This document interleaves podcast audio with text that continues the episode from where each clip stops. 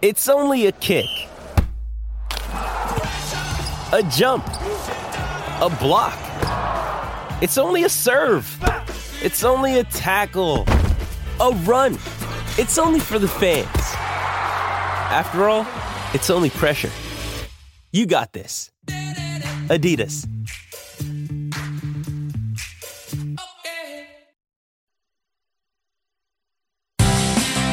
With a large range of Volkswagen models in stock, visit Solitaire Volkswagen and test drive today. Live across South Australia. Welcome to Saturdays in SA with Andrew Hayes and Bryce Gibbs. Yes, good morning to you. And where else would you rather be? It is Saturday in this beautiful state of ours, and there's a grand final happening tonight. The South Australian grand final, that is. Uh, Showdown 52. What an unbelievable build up. A man who played in two showdowns for a 50% winning record. Won one, lost one. It's Bryce Gibbs. Good morning to you, Gibber. Good morning, Hazy. And to quote Eddie McGuire, what a big week it has been in footy, to say the least. Plenty happening, lots to talk about. And yes, uh, I did was lucky enough to play in a couple of uh, of showdowns and played in two pretty good ones, two very close ones. One losing one, one winning one. Uh, and they were certainly very good games to play and very exciting games to play. I mean, the losing one, you had an absolute front row seat to the absolute little master in Robbie Gray. We did, with both of them. He won the showdown medal in For both? both of those games. Of course he did. Course He is Mr. Showdown, isn't he? Yeah, five time, uh, potentially six time. Wouldn't that be just an absolute fairy tale send off? Oh, geez, you're right. And we'll go through the timeline of events really, really soon. But it's been an unbelievably fiery, more fiery build up than usual. So, you you've been involved in a couple of them. You've been on both uh, sides now. Is this as fiery as it's ever been? I think it has. Yeah, I think I think it is. We, I don't think some of the comments the Port players have come out and said earlier in the week.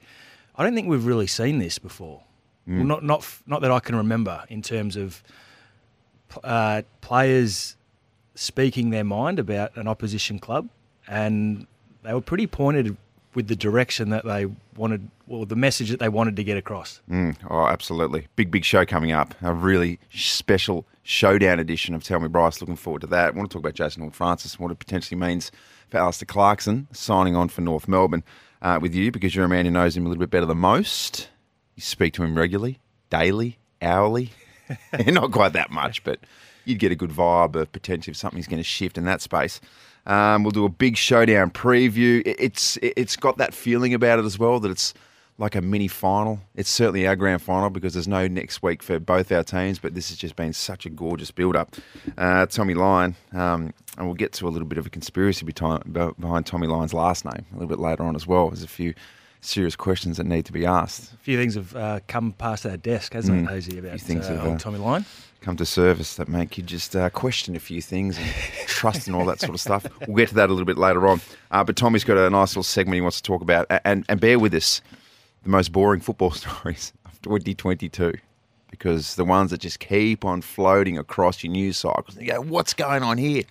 So we'll touch on that. Uh, big, big show coming up as well. We'll go through a sports uh, wrap as well. But um, let's go through a bit of a timeline of events. So, Showdown 52. We love rivalry. And absolutely, take us through the record. What's the record once again in terms of wins and losses for both these sides? So, 51 showdowns. yep, Port have won 26. Adelaide have won 25. that's remarkable. So, when you think about it, I'll retweet what you've just said. Remarkable. That's an amazing stat that the win loss can be so close in Uh, no this matter rivalry. well, no matter what's going on as well. Like it doesn't matter if Port's right at the top and the Crows right down the bottom, or vice versa. They're always close. They are. We haven't seen too many blowouts in showdowns, and you, players do get themselves up for these sort of games. Mm. I've been there. I've seen it. You do. You find an extra gear, Right. Okay. So that's a little teaser, I reckon, for uh, a little teaser. for Tell Me Bryce. But in short, these showdowns for the players potentially are treated a little bit differently. Yeah, and especially this week when there's not much to play for in terms of finals. Mm. This is their grand final, as you said before. So there's uh, there's going to be plenty of fireworks, no doubt. I just can't wait. There's already right. been plenty of fireworks. Yeah, there really has. Let's go through the timeline. So this started Sunday night. Chad Cornes was working for AFL Nation, and uh, little brother Kane just asking him about the rivalry, and you really kick things off. Kane, you know more than anyone how much I hate them and we hate them as a footy club, and, it, and it's true. Um, that rivalry is still there, and the boys already understand the importance of next week. Our supporters, in particular, understand that, and it's just a game you have to win. Like to put it simply, and I know that puts a bit of pressure on everyone, but it's a it's a game you build up. Last game of the year, and I just couldn't think of anything worse than, than not putting in a, a Port Adelaide performance in that game and, and taking the victory. So. Here we go. Outstanding. Chad has set the scene. And you know, when I think of showdowns, uh, the first person that comes into my head is Chad Cornes. Yeah. And that is giving it to the crowd and just how unbelievably ferocious and consistent he was. So we thought, you know what, that's that's great. Time for your turn to respond, Crows, and the first person up doing the media rounds. Let me just point out too. So that interview was after their demolishing of Essendon. So he hasn't even spoken about how good their performance was against against the Bombers. the first thing he wanted to talk about was the showdown next week and how much he hated the Crows. yes, good. This has been coming, it feels like, maybe for a few weeks, particularly from a Port Adelaide perspective, uh, when the Crows knocked them off with that Jordan Dawson kick after the siren in round three. So Scotty Burns gets a go uh, at responding. We're thinking, well, I mean, what sort of poking and prodding is Burnsy going to do? Yeah, I do feel that Port Adelaide hate Adelaide. I think that is true. If we're a club that just worries about one team, then we're going nowhere. What it does do, it puts a smile on their face knowing that you've played Port Adelaide two times and you, if you've got a 2 0 record from, like I said earlier on radio this morning, you've got a smile on your face from August to February next year. There you go. So, look, you want to win these games, but we're not focusing on any one particular team. It's pretty flat batted. That's a very flat bat, isn't it? I would have liked Burnsy to come out and uh, have a bit more spice to to that answer, but that's okay. That's he's well within his rights to go down that path. Absolutely, completely fine. So that was on Monday, and then Tuesday and Wednesday, as we should have, we 100% celebrated Robbie Gray and the absolute little master. And I mean, the debate's still out there. It's going to continue on for a long time. The greatest AFL player that's ever played for the Power. Is it Robbie Gray? Is it Warren Tredrea? You can throw Kane Cornes in that mix as well. Hell, give Gav Wanganeen a bit of a sniff. The only thing that's going to hurt Gav, I reckon, and which is what I've said, is that 173 of his 300 games were played at Essendon. So there's probably a little argument that he's one of Essendon's absolute greats. Anyway, I'm digressing. Ollie Wines picked it back up on Thursday when he spoke to Channel 7. There's certain things about that football club that, that I don't like. I think it's just the DNA of the club and, and what they're about and the sense of entitlement that they sort of have. But um, I'm proud of my football club. How good was that? Because Ollie is a very, very good media performer, very measured at the best of times, very, very mature media perform. I'm not saying that um, he doesn't give a lot, because he does, but he's very controlled with his words. He doesn't have an outburst. So to hear that from the vice captain, you go, whoa, there's a bit in that. And it, this is when I started to to wonder: is has this is this messaging been premeditated? Have, have Port said internally, let's start, let's start getting this going. Let's start poking the bear. Let's start throwing some barbs out there. Let's start getting the, the fans involved. Start to fire them up. That that's sort of what is starting to creep into my mind now. Yeah. Do you reckon they would have done that internally?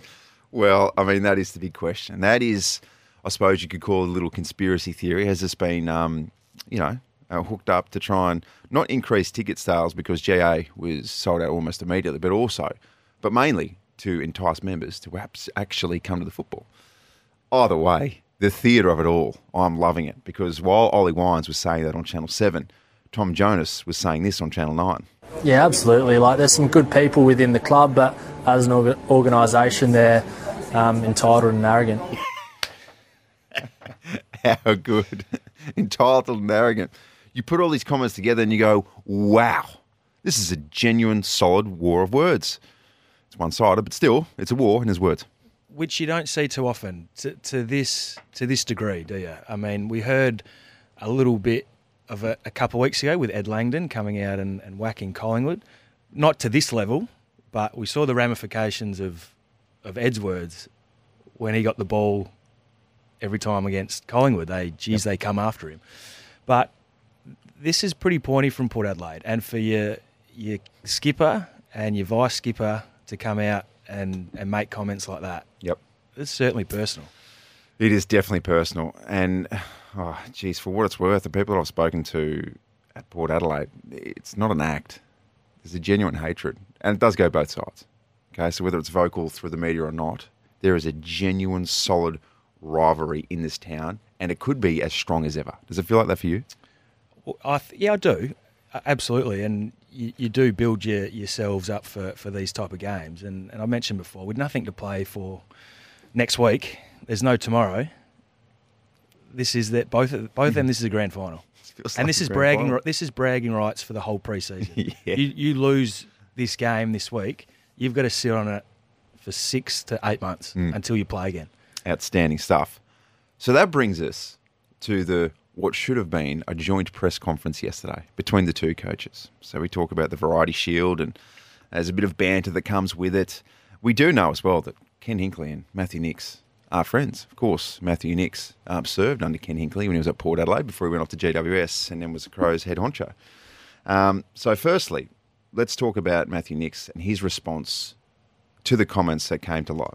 It's disappointing, isn't it? Disappointing. We're, we're here, we're talking about arrogant and entitled, and we've got a superstar of the game about to retire. Unbelievable. I think there's a there's a line you draw. Port Power this time may have may have overstepped it. So, you're, so you're doing it again yourself now because you know that that's not their name and that that agitates them.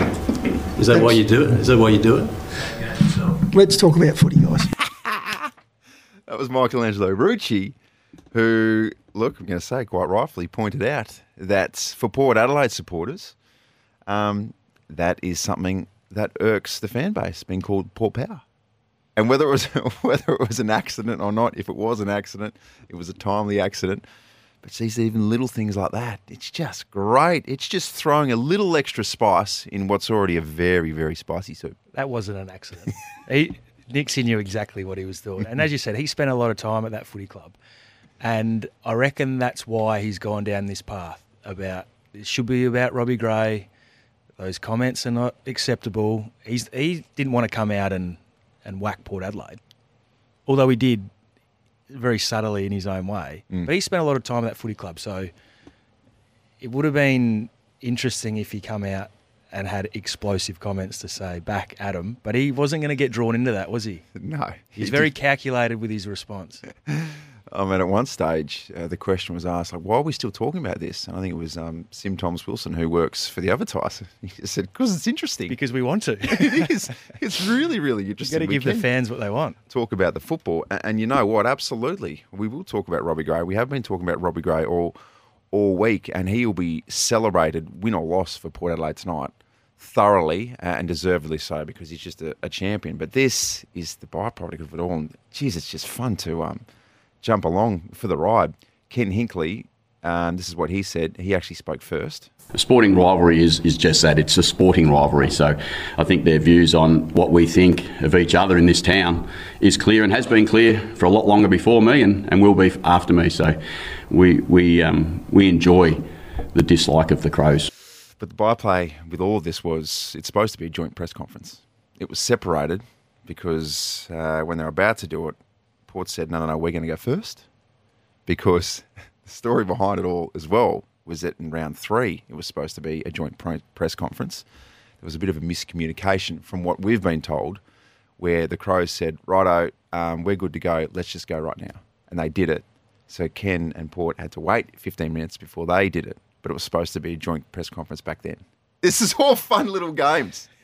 This is no coincidence, Hazy. It's great. this is no coincidence that the, this chain of events, how it's unfolded. th- This is this is what it, this is what sports all about. This is what rivalries are all about. I I love this. I love what's happened this week between both sides. This is the best possible build up you can have for effectively what is a dead rubber game. Like, could you think of a better build up for a standard regular season game? Because that, that's what it is. I know it's a showdown, we treat it a little bit different, but at the end of the day, this is a round 23 game. Could this be the biggest build up? Yeah, for a game that means nothing. yeah. Or but does it? It, do, it actually doesn't mean nothing. Yeah, it means I'm everything to it. both of these clubs I'm and their supporters. More importantly, all for what is happening behind the scenes. And geez, I can't wait for absolute fireworks tonight. Two questions. Is the rivalry as big if not bigger, than it ever has. 0427 154 166. And specifically for Crows, Crows supporters, Port supporters, do you think the Crows are entitled and arrogant, and why? I'll throw a bigger one to you. Is it the rivalry bigger than it's ever been, or is it the biggest rivalry in the AFL right now? Straight off the top, without even really analysing that, absolutely it is. Because I still think of Carlton and Collingwood, but it always depends on where the clubs are at. Do you know what I mean? Yep. So if Collingwood are up near the top and Carlton are battling, those games still blow out. Versus it doesn't matter where the Crows are, it doesn't matter where Port are in terms of they could be in the absolute opposite ends. It's always close. It's just a different contest. That's what it feels like for me. And the West, exactly the same. If the Eagles are flying and the Dockers aren't, those games blow out. You reckon? I think that I think as a as a whole, I've seen some where they where they genuinely blow out. The one recently was good because it was a melee early in West Coast, despite their poor performance this year, showed a little bit. But this just sort of feels like it's built a little bit different. Yeah, I, I think the the derby or the derby or wherever you're from, I- however however you want to say it, We'll never get the right one. I still I still reckon it's got this sense of build up to it that it that it does have here in in Adelaide. Mm. Um, but yeah, you, you can't you cannot fault that stat with one game between the two sides in terms of win loss records out of fifty odd showdowns. Like, I, I think it'll continue to stay close for forever. Yeah, and then of course you've got the Q clash. Oh, how can we forget about the Q clash? Forget about the, the Q battle clash. of the. What about the battle of the bridge? The Battle of the Bridge as well. I mean, they're just some seriously fierce rivalries. And then somewhere along the next line, next next column is maybe the showdown. Live across Australia. Saturdays in SA with Andrew Hayes and Bryce Gibbs. Five minutes to nine seventeen. The expected top across Adelaide today. There'll be some showers easing, and hopefully that rain holds off for showdown fifty two. The football was on last night. The Demons, oh boy, they're very much back. It would seem. Uh, Was it a combination of this, Gibbsy? Is it the Demons are back and the Lions are simply there to make up numbers? It was impressive, wasn't it? And I, I missed most of the first half, but watched some of the highlights, and it was like a training drill. Jeez. And like some of the the full ground uh, transition um, from from the Demons, it just the Brisbane Lion, Lions playing looked like uh, witches' hats. Mm. They were just they did not show up, did they? In, in a game at the Gabba, finals was like a finals like build up. They don't lose at the Gabba too often, the Lions, let alone getting uh, beaten by 60 odd points, which uh, was about the, the end margin. But um, yeah, you're right. That just doesn't give uh, Brisbane much hope leading into finals, I don't think. No, not at all. Um, the sour point from the whole game, from both sides' perspective, was Harrison Petty, who was uh, seen in tears at three quarter time uh, due to a verbal exchange with Dayne Zorko. Alan Richardson spoke post game and had this explanation. Yeah, look, Pet's um, thought he heard something that was um, probably over the top in terms of reference to to a member of his family. Uh, we actually don't have all the information, Richo, so it'd be unfair of me to say anything with, with respect to Brisbane. Uh, I, I went over to Danny Daly at the break just to let him know that it happened, and if it had happened, then perhaps um, they might want to sort it out. Um, ordinary situation. We don't know exactly what was said, but um, clearly something untoward, but probably something that doesn't need to be spoken at all on a football field. No, and I mean, a lot of banter does happen in, in a game of footy, and a lot of words are exchanged. But he was visibly upset, wasn't he, uh, Petty, Yep. at three quarter time, and you got the sense that uh, there was a bit more on on this one. So um, yeah, as we as you said, we don't know all the details just yet, but. Uh, uh, the AFL are investigating uh, the chain of events that happened uh, in the third quarter. All right, let's get into this. Tell me, Bryce, tell me, sweet little Bryce. Pretty sick of talking about it, to be honest. Tell me, Bryce.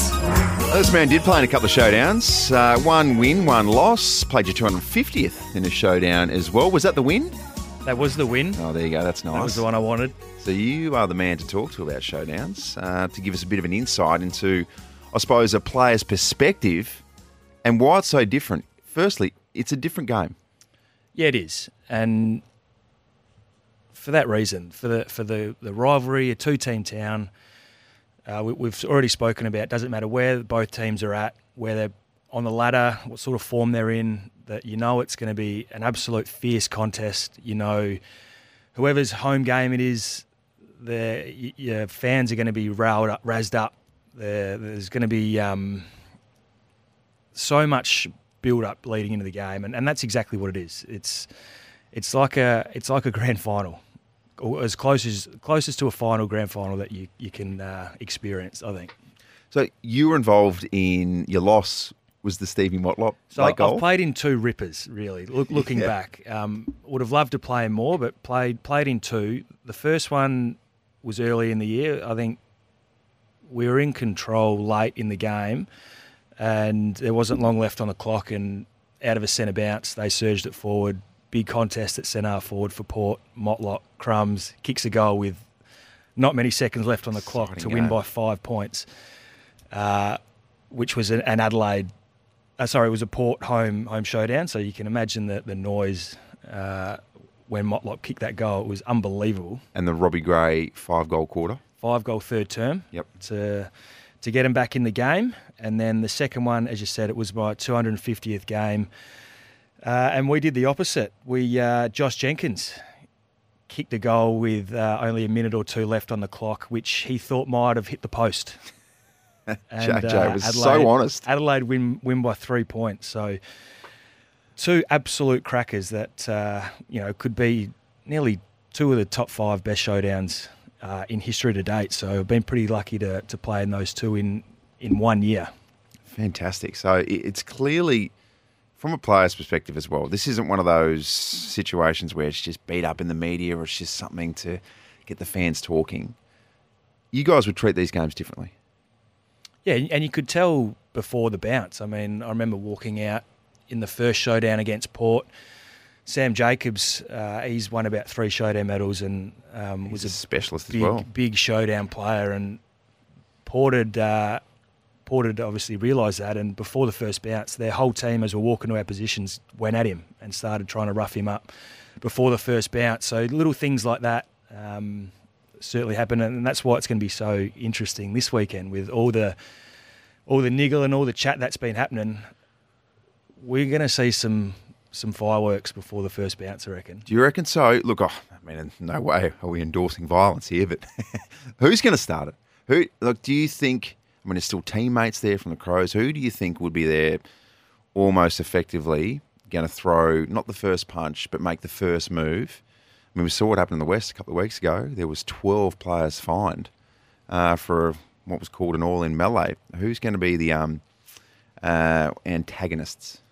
Well, I'm really interested to see who who goes at it first because Port, with all their big words this week, are they on the front foot and are they being the first one to to start this niggle, or is Nixie behind closed doors?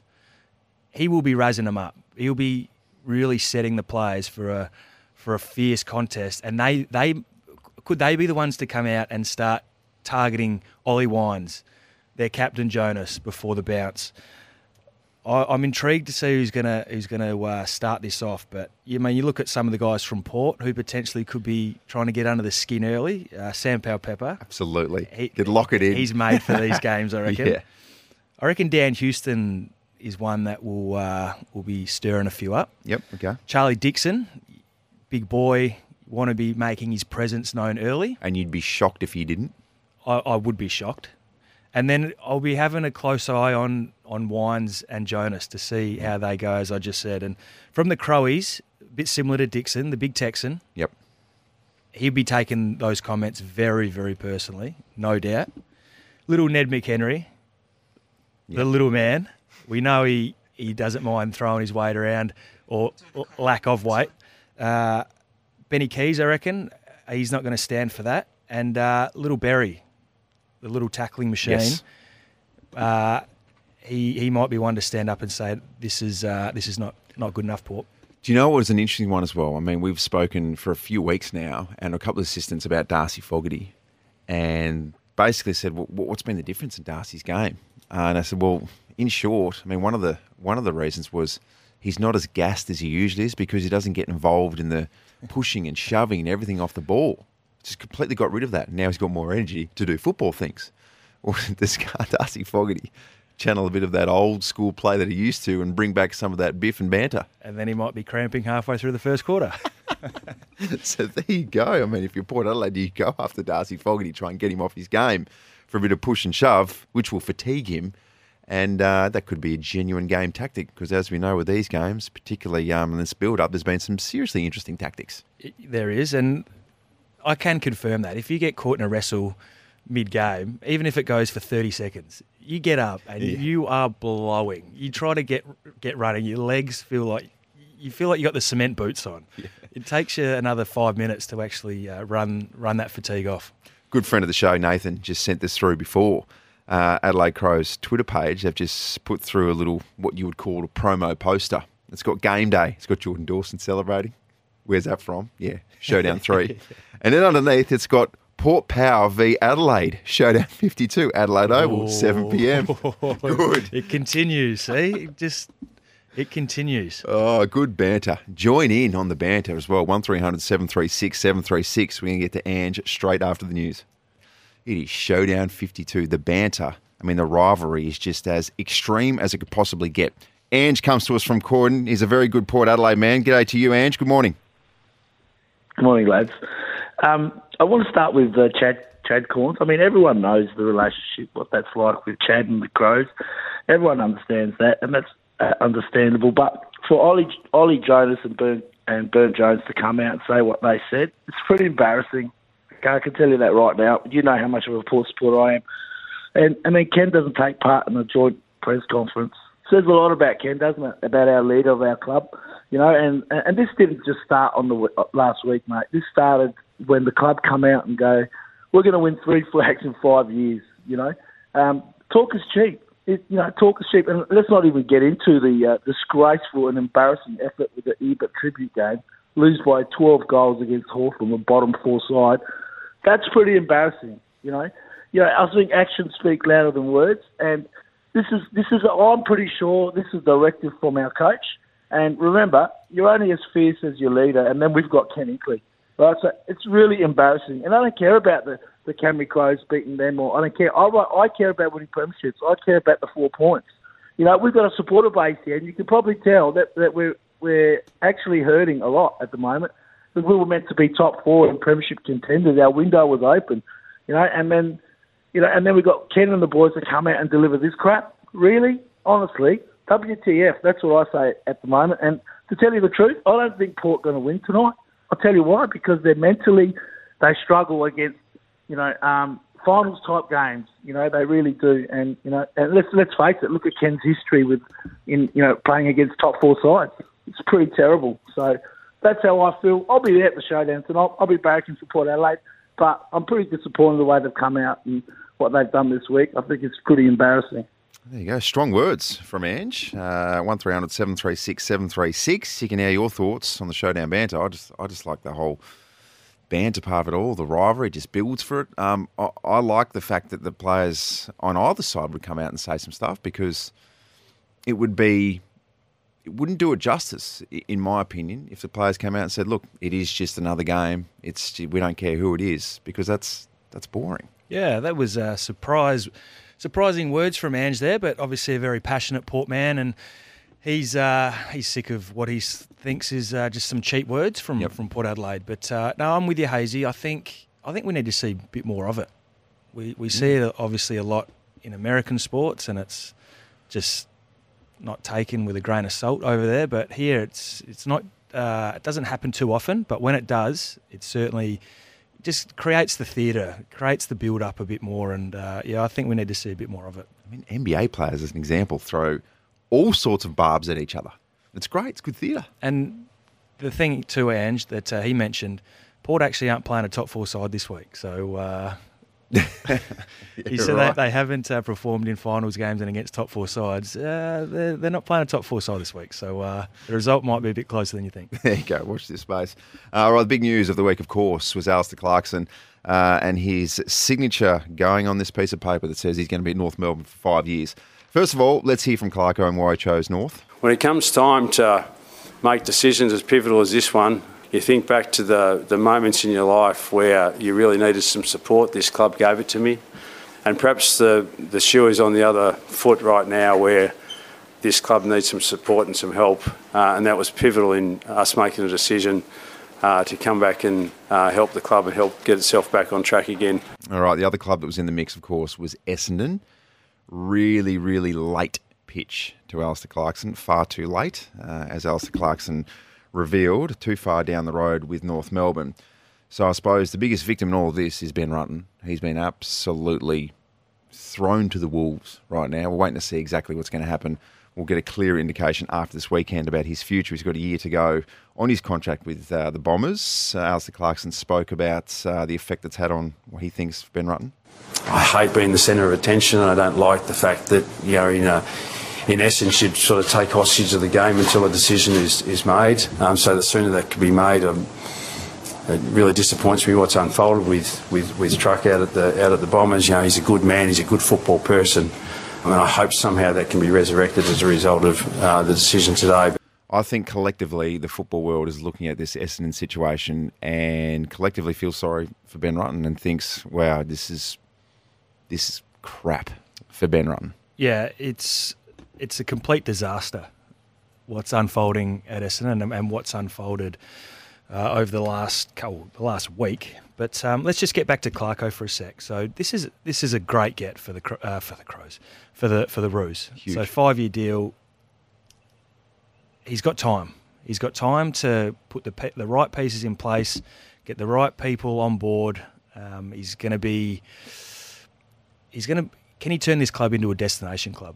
Mm. We saw it with Hawthorn, um, however many years ago. He's he's going to come in and make an immediate impact just with the presence that he brings, and he does. When when he's in the room, you, there's a got you got got this aura about him, um, and it's a credit to Sonja Hood. She's she set her sights on going after this man. She's been fantastic, and by the way. she did. She didn't need a plan B because she was that confident in what she what she wanted to achieve. So, so well done to her.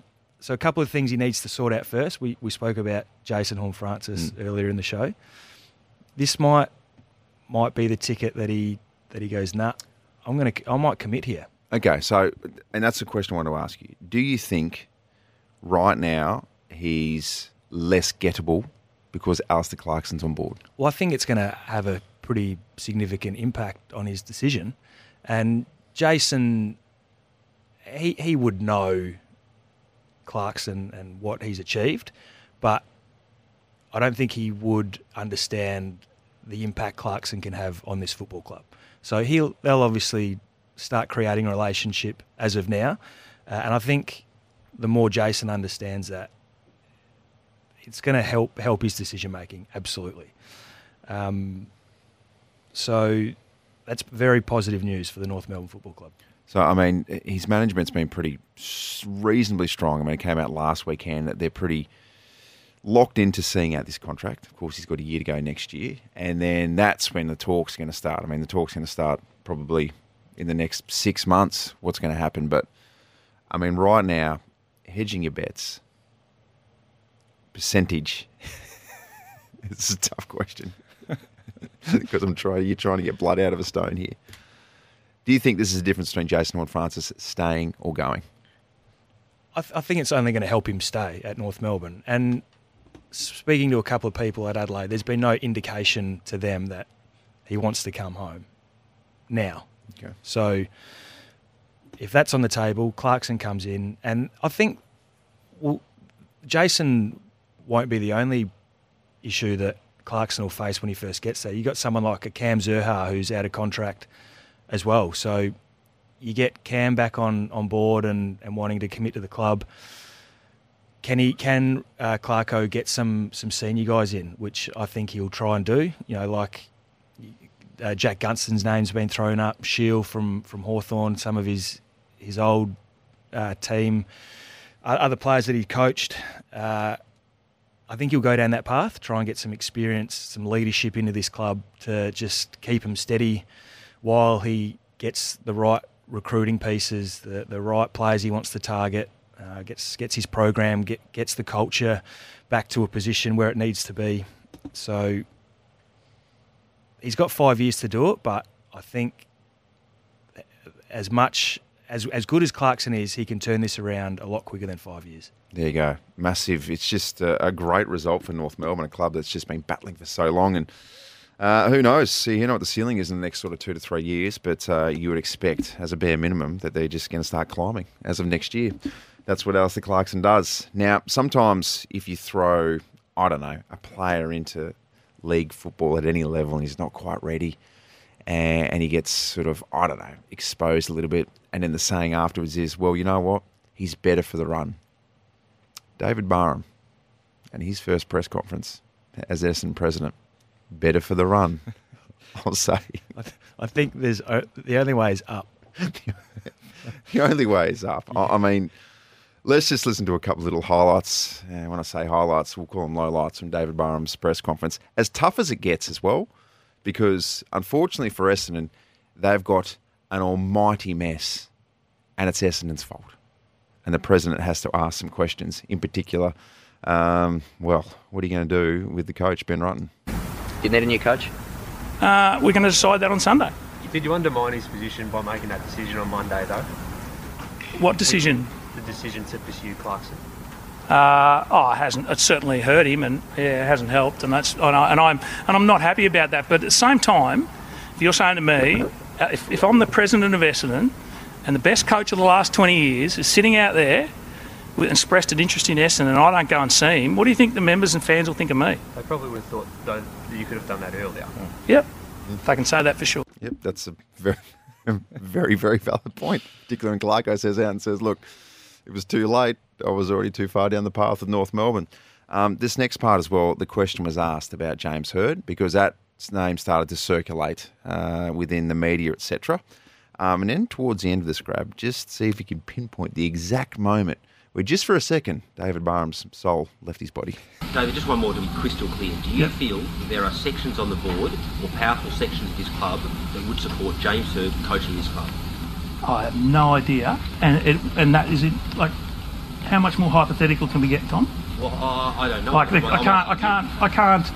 You know, um, that's sort of like if one plus one plus one equals five. What do you reckon? I can't answer that. Does the club know what sort of coach it needs? Um, yeah, well, that's what's got to be worked out. That's part of what's got to be worked out on Sunday, and the decision has got to be made. So no. Oh, here it is. The club doesn't know. Um, I think it's got to be worked out on Sunday. Oh, better for the run. better for the run. We'll be better next time. Do you know what I think about when I hear that? I think about that gif of Homer Simpson like retreating back back into the hedges. Oh, that's what it was.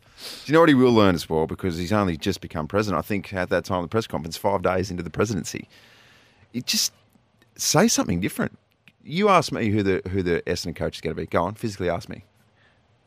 Uh, who's the Essendon coach going to be next year, uh, Andrew Hayes? Oh, look, it's a great question, uh, and it's something that uh, needs to be discovered over the next sort of few days. But as far as we're concerned, we're a proud football club. We always have been, uh, and we continue to try and strive towards a path where we're playing good football for our members. And yes, I did get this haircut three days ago, and I think it's taken one to two days for it to really flourish. But right now, I'm happy, and we're just looking forward to the future. You just talk absolute crap to get out of these questions. You are going to be the next president somewhere of an AFL club after Poli- that. Politician? You- You're in the wrong caper, Hazy. But Just a okay, smarmy little Polly. Well, I don't know his background in in media and how much he's been exposed to it, but is that just from a lack of being in this situation, like a lack of media training? So hundred percent. Like So if you ask someone a question, straight away your mind goes, well, you turn it into a yes or no question, don't you? So instead of saying, Bryce Gibbs, how old are you? You go, well, I know the exact answer, or I don't know the exact answer. Instead of the alternative view, which is taught to blokes who have done a long time, well, talk around it.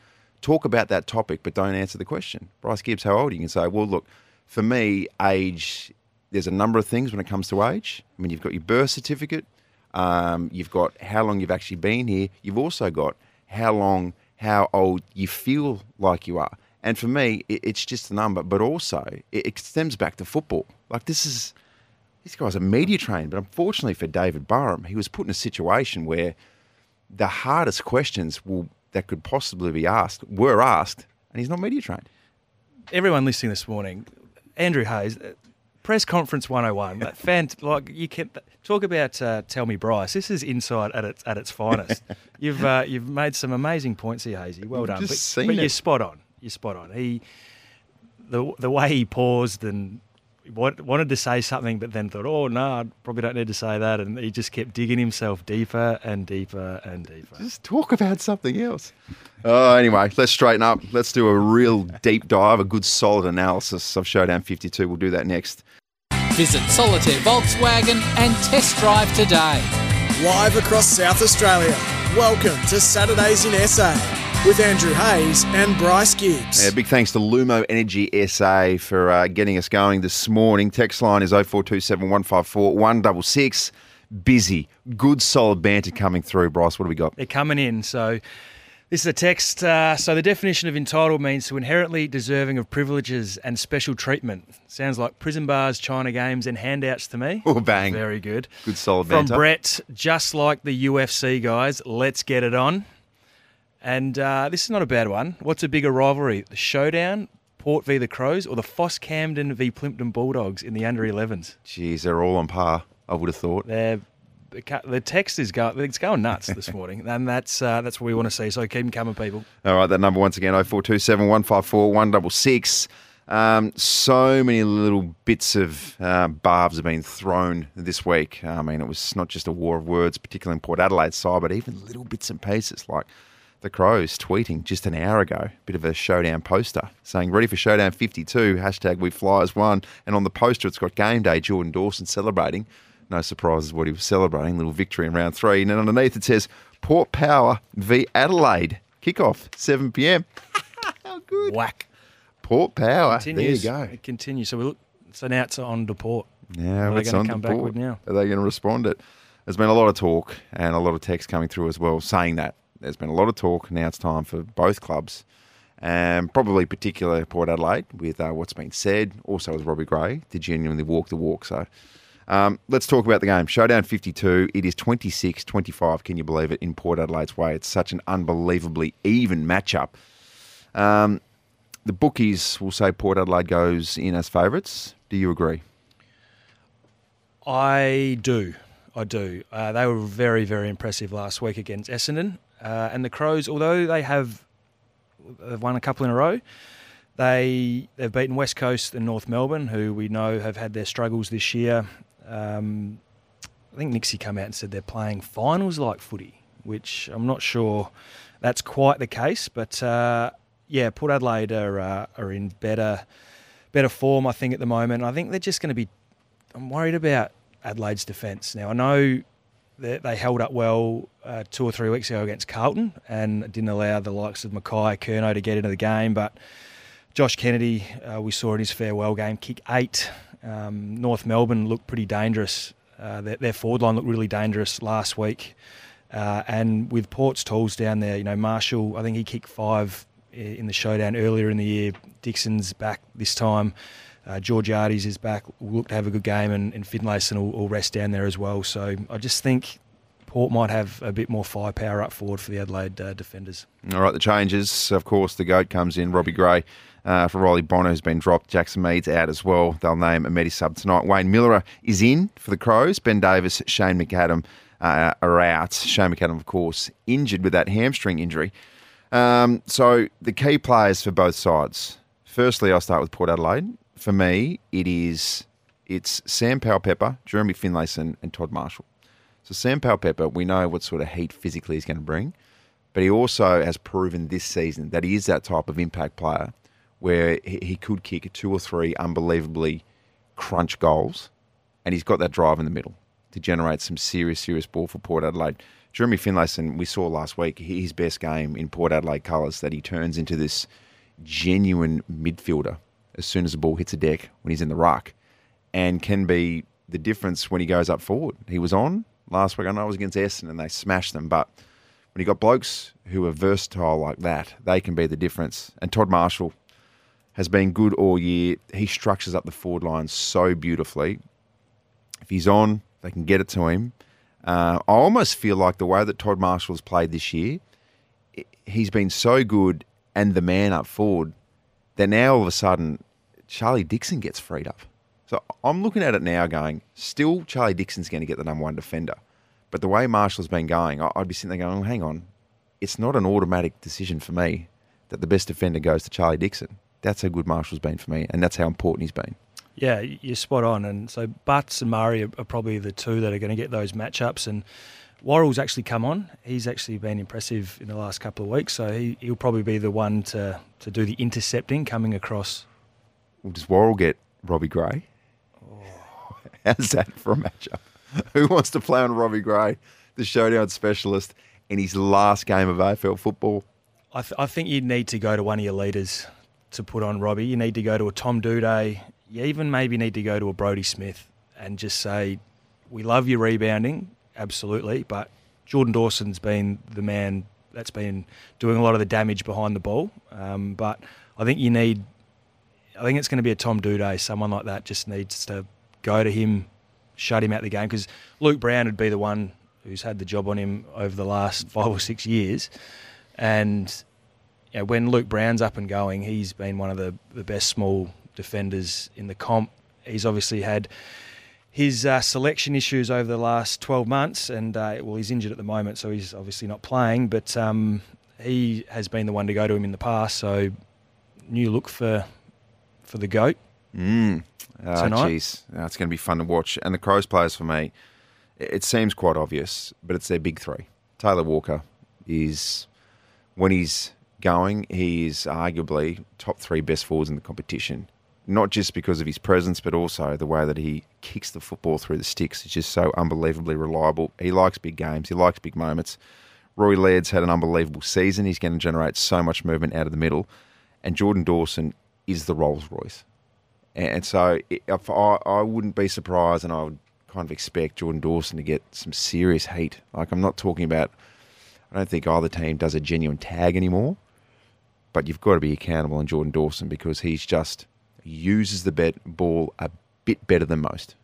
He does. He he's had an unbelievable year, and it it should. Well, if it's not, it should be in Adelaide's game plan. Whenever Dawson runs past you, just give him the ball because ten times out of ten he's hitting hitting a target and, and generating some nice ball movement for you.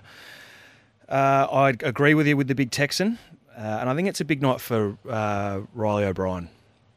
Big man, big stage. Port don't have a genuine ruck, but we know how successful the Finlayson Dixon combo's been. He needs to stand up and have a big game for the Crows tonight. I think the way that they can sort of go about that for the Crows is Riley O'Brien is a great tap ruckman. They're going to win their hit outs tonight. But I still feel like one of Riley O'Brien's strength is his work around the ground. Like he's a genuine endurance beast. And he can get to more spots on the ground than most other big men like that. So he would do his best to try and match what Finlayson's going to be doing on the ground. Yeah, for sure. And Riley has been one of those players who, who can mop up at ground level. He, he has got the, the capabilities of doing that, but uh, we've seen this this combo, this one-two punch of uh, Dixon and, and Finlayson. It's it's been um, been a great story, hasn't it, for, for Port this year? And um, they'll look to continue to, to have big games, those two in the ruck. And the other one, as you said, uh, Rory Laird, I think someone's got to go to him at stoppage. Whether that's you, you go to Ollie Wines, big body, just try and wrestle him, take away his influence at the stoppage, and then play from there. But uh, he he would average eight to ten clearances a game. He's the one that generates a lot of ball for him, gets it to the Dawsons and the and the Brodie Smiths on the outside. So uh, Port need to be wary of him because he's had another fantastic year, the, the little man. Side note, do you reckon tonight would bear selection for a couple of players in the All Australian side? Do you reckon tonight it could come down to a good, strong, really good, strong game from Connor Rozee could get him in versus a really, really big, strong game from Rory Laird could get them in? I, I sort of feel like they're both on the verge of getting a spot on the bench. Yep, I, I feel I, I feel like it's not going to come down to one game. To be honest, I feel like the All Australian side would pretty much be locked in by now. You can't sort of just have one good game at the back end of the year to, to get you into that that squad. Um, but not only big games for potential All Australian selection, big games for some guys and their careers moving forward. Obviously, there's going to be some change at the end of the year. Some guys in, in both sides that aren't contracted. Where are they going to end up next year? They're playing for potentially their spot on the Port or Crows list, or potentially showcasing their talents for, for an opposition side who are who are looking closely into them. Mm, all right, jeez, I can't wait. We are nine hours and 13 minutes away from the bounce. It's not like I'm counting down the minutes or anything, but it does feel like a genuine finals type game of football. It's certainly our South Australian grand final. You're heading along 0427 154 166. Who do you expect to show the first bit of physicality? Saturdays in SA with Andrew Hayes and Bryce Gibbs. Eight minutes to 10 o'clock on 1629 SENSA. This is Saturdays in SA. The new Performance R range is now at Solitaire Volkswagen, so go down and check that out. Tom Lyon is joining us in the studio, of course, our absolute little whiz bang producer. Um, a few little trust issues as well, Bryce, which we need to get into before we talk about some other stuff. We had uh, dinner the other night on Thursday night, and I just quite casually said that, uh, of course, your lovely wife is Yes. Jessica Braithwaite. Yes. Who, of course, is son of Daryl Braithwaite. Yes. Yes. Obvious. That's, oh, that's. all- I mean, the last names are the same, so that's obvious. Oh, I just assume Yeah. that based on the success Say of son, son of or Mm. daughter of? So- daughter Da- of, da- rather, well, rather. could- oh could- boy, Could be Oh, son. boy. Could be son. Hey, great pickup, guys. great pickup. Can't let that slide. Uh, could be son. I just assume that based on the success of the track horses, that Yeah. Daryl Braithwaite has thousands of sons and daughters. Yeah, yeah. and Jessica's one of them. She is. Anyway. He is. And I said, look, Tommy, uh, at some stage, will uh, Jessica change her name from Braithwaite to Lyon? And Tom had revealed that's actually Yeah. not my last name. And we started talking about catfishing and all sorts of things. And turns out your last name's actually Phillips. Sure is. Ne- never been hidden, but my middle name is Lion, so people have just always called me Tom Lyon, and that's how it is. And then uh, you get emails created at organisations which say Tom Lyon instead of Tom Phillips. Just got to go with it. Anyway, we're just having some trust issues, but we'll work through that.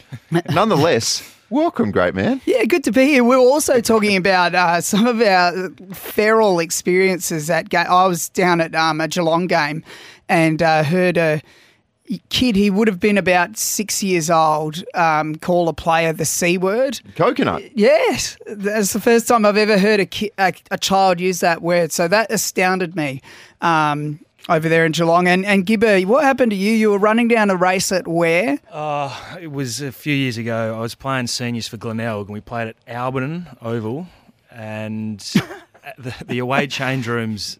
Um, you would walk down the race, and it was next to the the grandstand, Mm. and you could you could look up, and supporters could like lean over the grandstand and look at, hurl abuse at you. and we're coming off uh, at one of the breaks, and I felt something hit my arm, which was turned out to be spit. And I looked up, and no kidding, this lady would have been 70, 80 year old. like, I was, I was gobsmacked. I was, I was 15 or 16 at the time. I was like, Wow. what is going on here? Right. So that's Oh. outstanding. Um, and, and my story also involves Port Adelaide, involves the Maggies. One of my first games, and my teammate at the time was a bloke by the name of Chad O'Sullivan, very, very good player. We were both uh, new to the club, housemates. It must have been round two or three, and we're playing the Maggies out at the Ponderosa. And he's got into a bit of a, a verbal stoush with one of the Maggies players, a bit of a push and shove right on the boundary. And then Wooshka, he's got clocked in the side of the head. But then everyone sort of stopped, and he stopped and gone, "Hang on, what's going on? There's no other players around." and then just looked over as a Port Adelaide supporter runs off into the rest of the crowd. Got cracked in the side of the head by a supporter.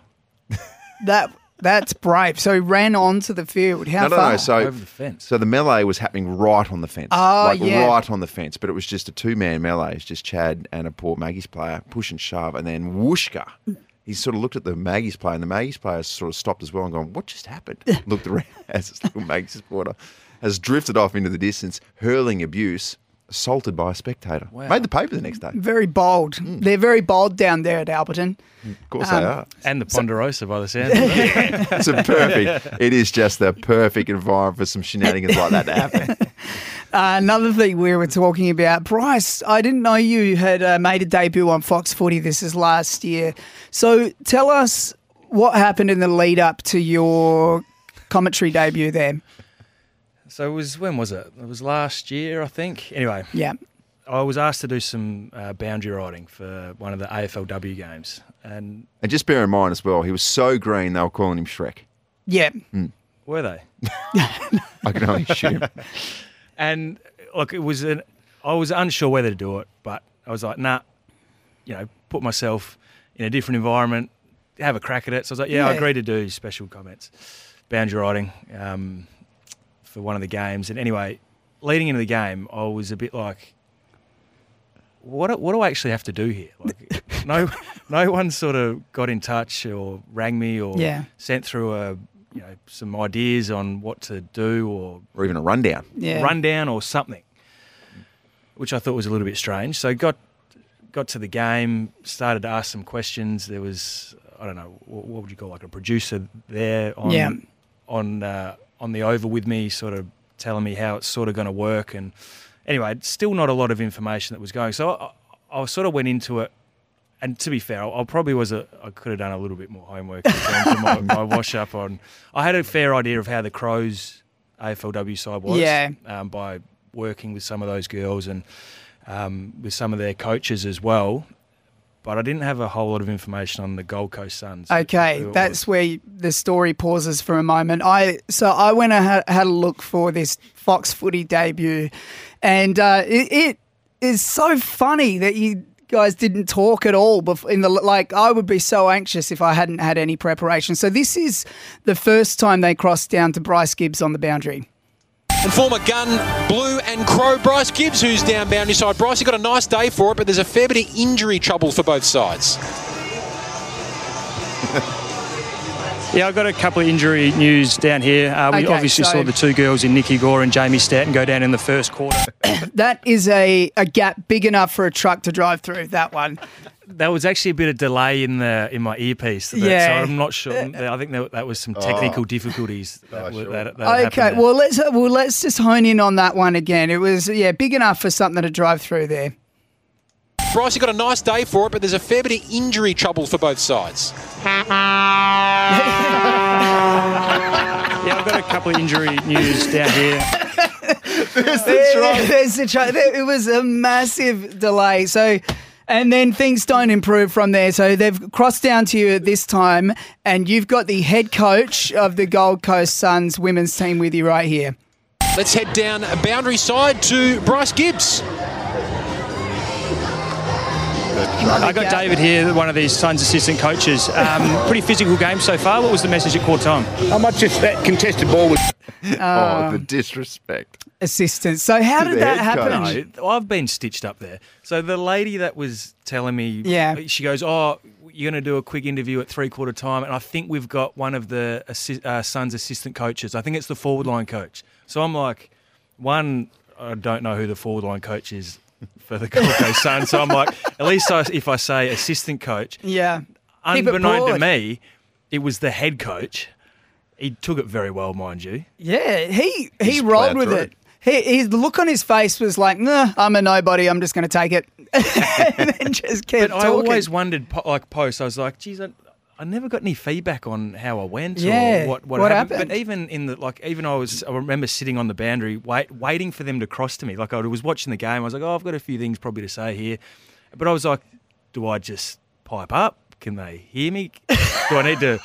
Honk the horn on the truck to make sure they know I'm coming in, or are they just going to throw it down to me and then I can say what I want? And then for the whole quarter, I just didn't say anything. You're like, I'm like, am, what- I, am I getting paid still? What's happening here? So anyway, post the the game a couple of days later, I was like, oh, I wondered how because I'm like in my mind, I'm like off the back of no, not much direction. I was like, Yeah. oh, I, I think I did okay. Anyway, the feedback was scathing. it was like brutal. He was unprepared. He gave nothing. He didn't know who the coach was for the Gold Coast Suns. so Fox Footy have blacklisted like, you. What?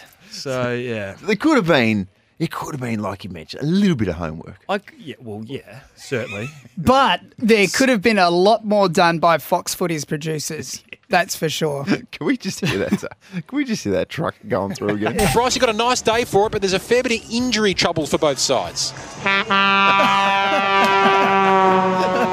Yeah, I've got a couple of injury news down here. You can see it. You can see it coming over the horizon, and you see the end of it. There's that much time. And what about? I've got a couple of injury news here too. what, what even is that? Uh, things have slightly improved since then. Yeah, you've come a long way, mate. It's 10 o'clock. Let's get to the news. With a large range of Volkswagen models in stock, visit Solitaire Volkswagen and test drive today. Live across South Australia. Welcome to Saturdays in SA with Andrew Hayes and Bryce Gibbs. The new Performance R range is now at Solitaire Volkswagen. Go and check it out. We're coming to you live from SNSA Studio Lumo SA, right in the heart of the city, 1 King William Street, building up to Showdown 52. This has just been so good during the week. All the barbs that have been thrown, the verbals. Now it's time for the boys to go at it tonight, 7 o'clock. Still a few little last minute barbs as well. Crows put a little tweet out with a poster saying Port Power v the Crows. A little text just came through as well saying, no, it's Port Power v the Camry Dodos. yes, good rivalry. Get involved this morning, 0427 154 166. Uh, and of course, uh, you can give us a call before 10.30, 1300 736 736. Um, Gibbsy, let's take a bit of a whip around the sports world. This Saturday scoreboard. Big result last night for Friday night football. Melbourne smashed Brisbane, thrashed at the Gabba last night, 115 to 57. So I guess uh, right now we're sort of seeing how this shapes up, but the D's look very, very good. The Cats are probably still in the box seats, but uh, the top four looks like for me it's a bit of a two horse race. We'll see what the Swans can do, but Brisbane just making up the numbers for me. Yeah, it's uh, it was pretty disappointing from Brisbane, wasn't it? And uh, I didn't watch a whole lot of the first half, but watched the highlights when I got home, and yeah, it was a it was a training run from uh, from Melbourne. They've uh, their last couple of weeks have been very impressive, and they're building nicely into the finals. Uh, the talking point from the game as well, of course, uh, was Harrison Petty. He was visibly distraught at three quarter time after Dayne Zorko appeared to have said something about his family on the field. That is the word. We don't know exactly what was said. Alan Richardson said this post game. Yeah, look, Pet's um, thought he heard something that was um, probably over the top in terms of reference to to a member of his family. Uh, we actually don't have all the information, Richo, so it'd be unfair of me to say anything with, with respect to Brisbane. Uh, I, I went over to Danny Daly at the break just to let him know that it happened, and if it had happened, then perhaps um, they might want to sort it out. Um, not good stuff. Um, we're all for banter and things of such, but there's obviously a point where you cross the line. Yeah, and he looked uh, extremely flat and, and upset at, at three quarter time there. So the AFL will launch an investigation and speak to Dayne Zorko and find out uh, what went down. Mm, Alistair Clarkson signed a big five year deal with North Melbourne. This was huge news yesterday. When it comes time to make decisions as pivotal as this one, you think back to the, the moments in your life where you really needed some support. This club gave it to me. And perhaps the, the shoe is on the other foot right now where this club needs some support and some help. Uh, and that was pivotal in us making a decision uh, to come back and uh, help the club and help get itself back on track again. This is North Melbourne's biggest win since 1999. and you spoke about it before. Jason Horne-Francis. Do you think it changes things? I, I, th- I certainly think it's going to help. It's going to help. Um, Clarko's going to come in, put his arm around Jace, and you know, sell him what the future could look like at this football club. And we all know Clarko, the the experience and the success that he's had, and he's going to be a big draw card. And can he make North Melbourne a destination club? I think he can.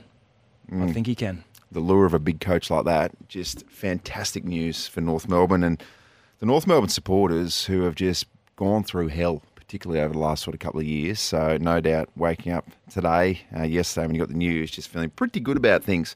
Essendon's players have been left disgruntled after President David Barham addressed, addressed them yesterday morning. So apparently they unleashed during the meeting because David Barham is very new to press conferences in a football space. Uh, probably would have handled things a little bit different. In particular, and let's play one grab. And this was David Barham speaking about speculation. James Hird could come on board as coach, and there was another little sub story after that. David, just one more to be crystal clear. Do you feel there are sections on the board or powerful sections of this club that would support James Hird coaching this club? I have no idea, and it, and that is it. Like, how much more hypothetical can we get, Tom? Well, uh, I don't know. Like, I'm- I can't, I can't, I can't you know, um, that's sort of like if one plus one plus one equals five, what do you reckon? I can't answer that. Does the club know what sort of coach it needs? Um, yeah, well, that's what's got to be worked out. That's part of what's got to be worked out on Sunday, and the decision has got to be made. So no, the club doesn't know. Um, Oh boy. Melting. I think it's got to be worked out on Sunday. Oh, jeez.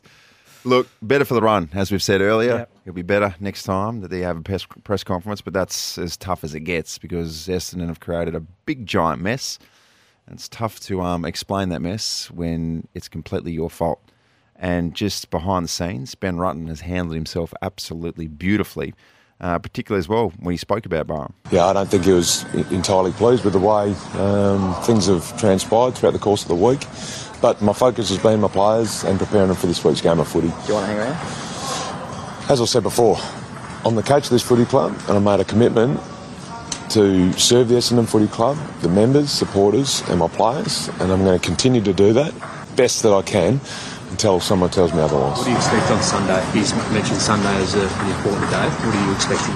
Don't know. I don't have any expectation. Mm, Jeez, there you go. It's just a horrible situation for Ben Rutten and clearly could have been handled better. And I completely agree with David Barham saying, look, it's in our absolute best intentions, of course, if Alistair Clarkson's available. We've got to go out there and see if he is available. But it was too late. Yeah, it was. And kudos to, to Ben Rutten. He's handled himself amazingly under the circumstances, let's be honest.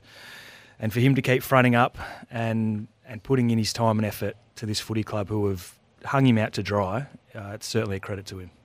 Hmm. Um, what about the golf news during the week as well? Tiger Woods rejected an offer from LIV has firmly sided with the PGA Tour in its war against LIV Golf. This is such an unbelievably intriguing situation that basically it's the good guys versus the bad guys. Yeah. Does it feel like that? Yeah, it does. Um, and but then there's some reports at the moment that our boy Cam Smith Mhm. is looking to sign for around just a, a little lazy 140 million, if you don't mind, to go, head over to LIV. I mean, you sit there and go, well, no, why does he go to the dark side? Well, just put yourself in his shoes.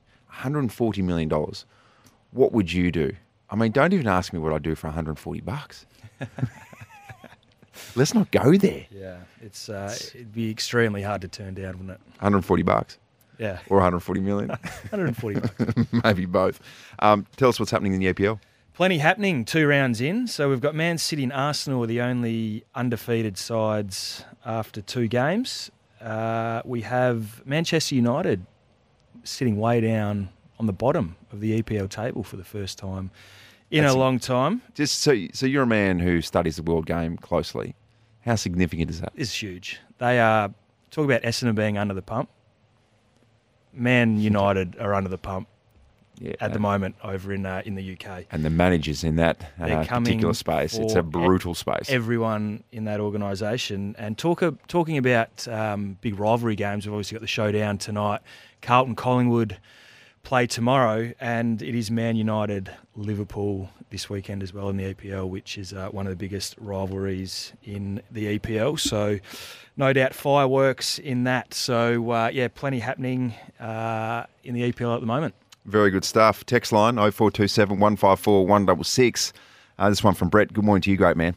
He said, You should have seen Nigel Smart in the very first showdown. At the first two centre contests, he was jumping into players like a crazy man. Well, why don't we do that as well? There's still time to get involved with the text. The great showdown characters 0427 154 166. Jeez, there were some hard men back in the day. Weren't they? That would really, really bring it physically and leave everything out on the showdown paddock. And then, of course, sometimes it would um, stumble into the Ramsgate and continue on. Yes. Yeah, well, both clubs are out after tonight. Oh, Saturday night. Where are we going? Go for a beer down at the Rammy. The Ramsgate. Should the Ramsgate get themselves prepped for an all in South Australian professional football war? Who leads that charge? Oh, are you saying to me, he's saying to me that I should call uh, a camo at Channel 7 and get ready? I, that's where I'm expecting you to be, Hazy. Waiting in the car, lurking in the car park, Hiding in a bin. ready to pop out. Uh, I was hiding in the bin And, the uh, first time I met you at the yes, airport that time, you actually. were. You popped up out of nowhere. Saturdays in SA with Andrew Hayes and Bryce Gibbs. Jeez, what a big show it's been as well. A lot of fun coming through via the text line 0427 154 166. Typical showdown banter.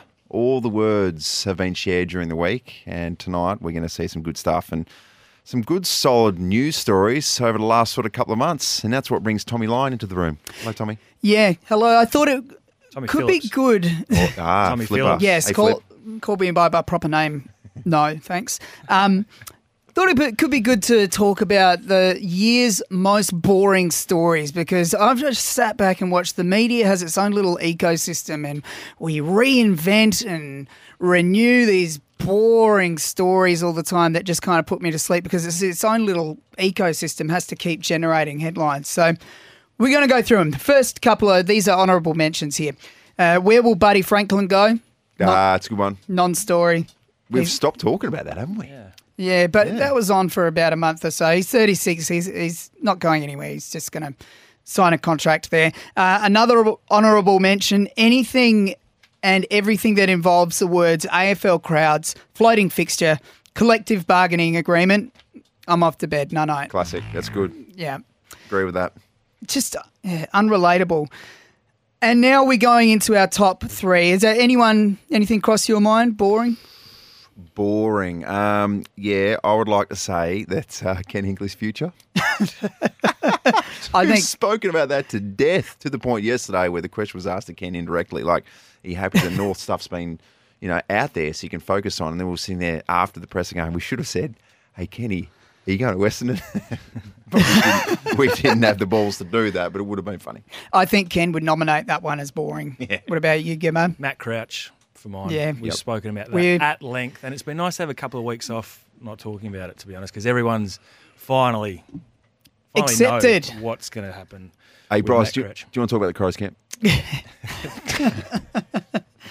That's That not was, boring. That's that one, spicy. yeah, yeah. That's not on. boring. That was quite exciting. quickly So move on. exciting, we allocated an entire show to that one. Um, okay, number three, counting down. Is Adelaide's rebuild on track? The f- rebuilds are not linear. They take five to seven years. It's not like uh, three years we're not going to know anything. I, I don't appreciate people criticising my club. But I think we need patience. And here's an example. Now we can reassess it. With one game to go, is the Crows rebuild firmly on track?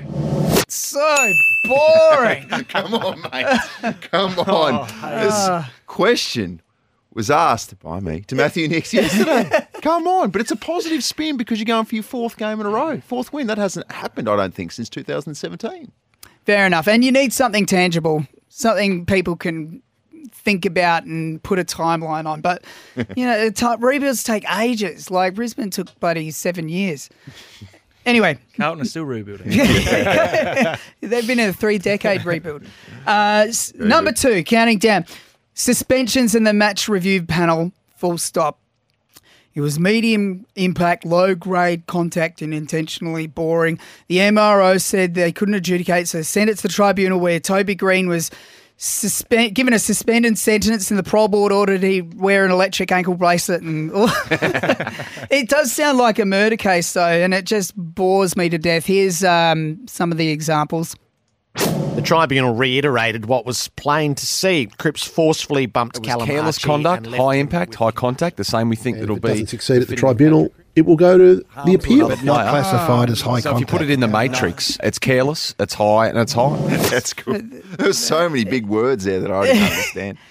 Yeah, when I hear it's like the equivalent of giving me a Valium. As soon as I hear that, I'm just out. And That's finally, Good. That's good. That's a real good one. the most boring subject of the year Port Adelaide's prison bar jumper. This is just so boring.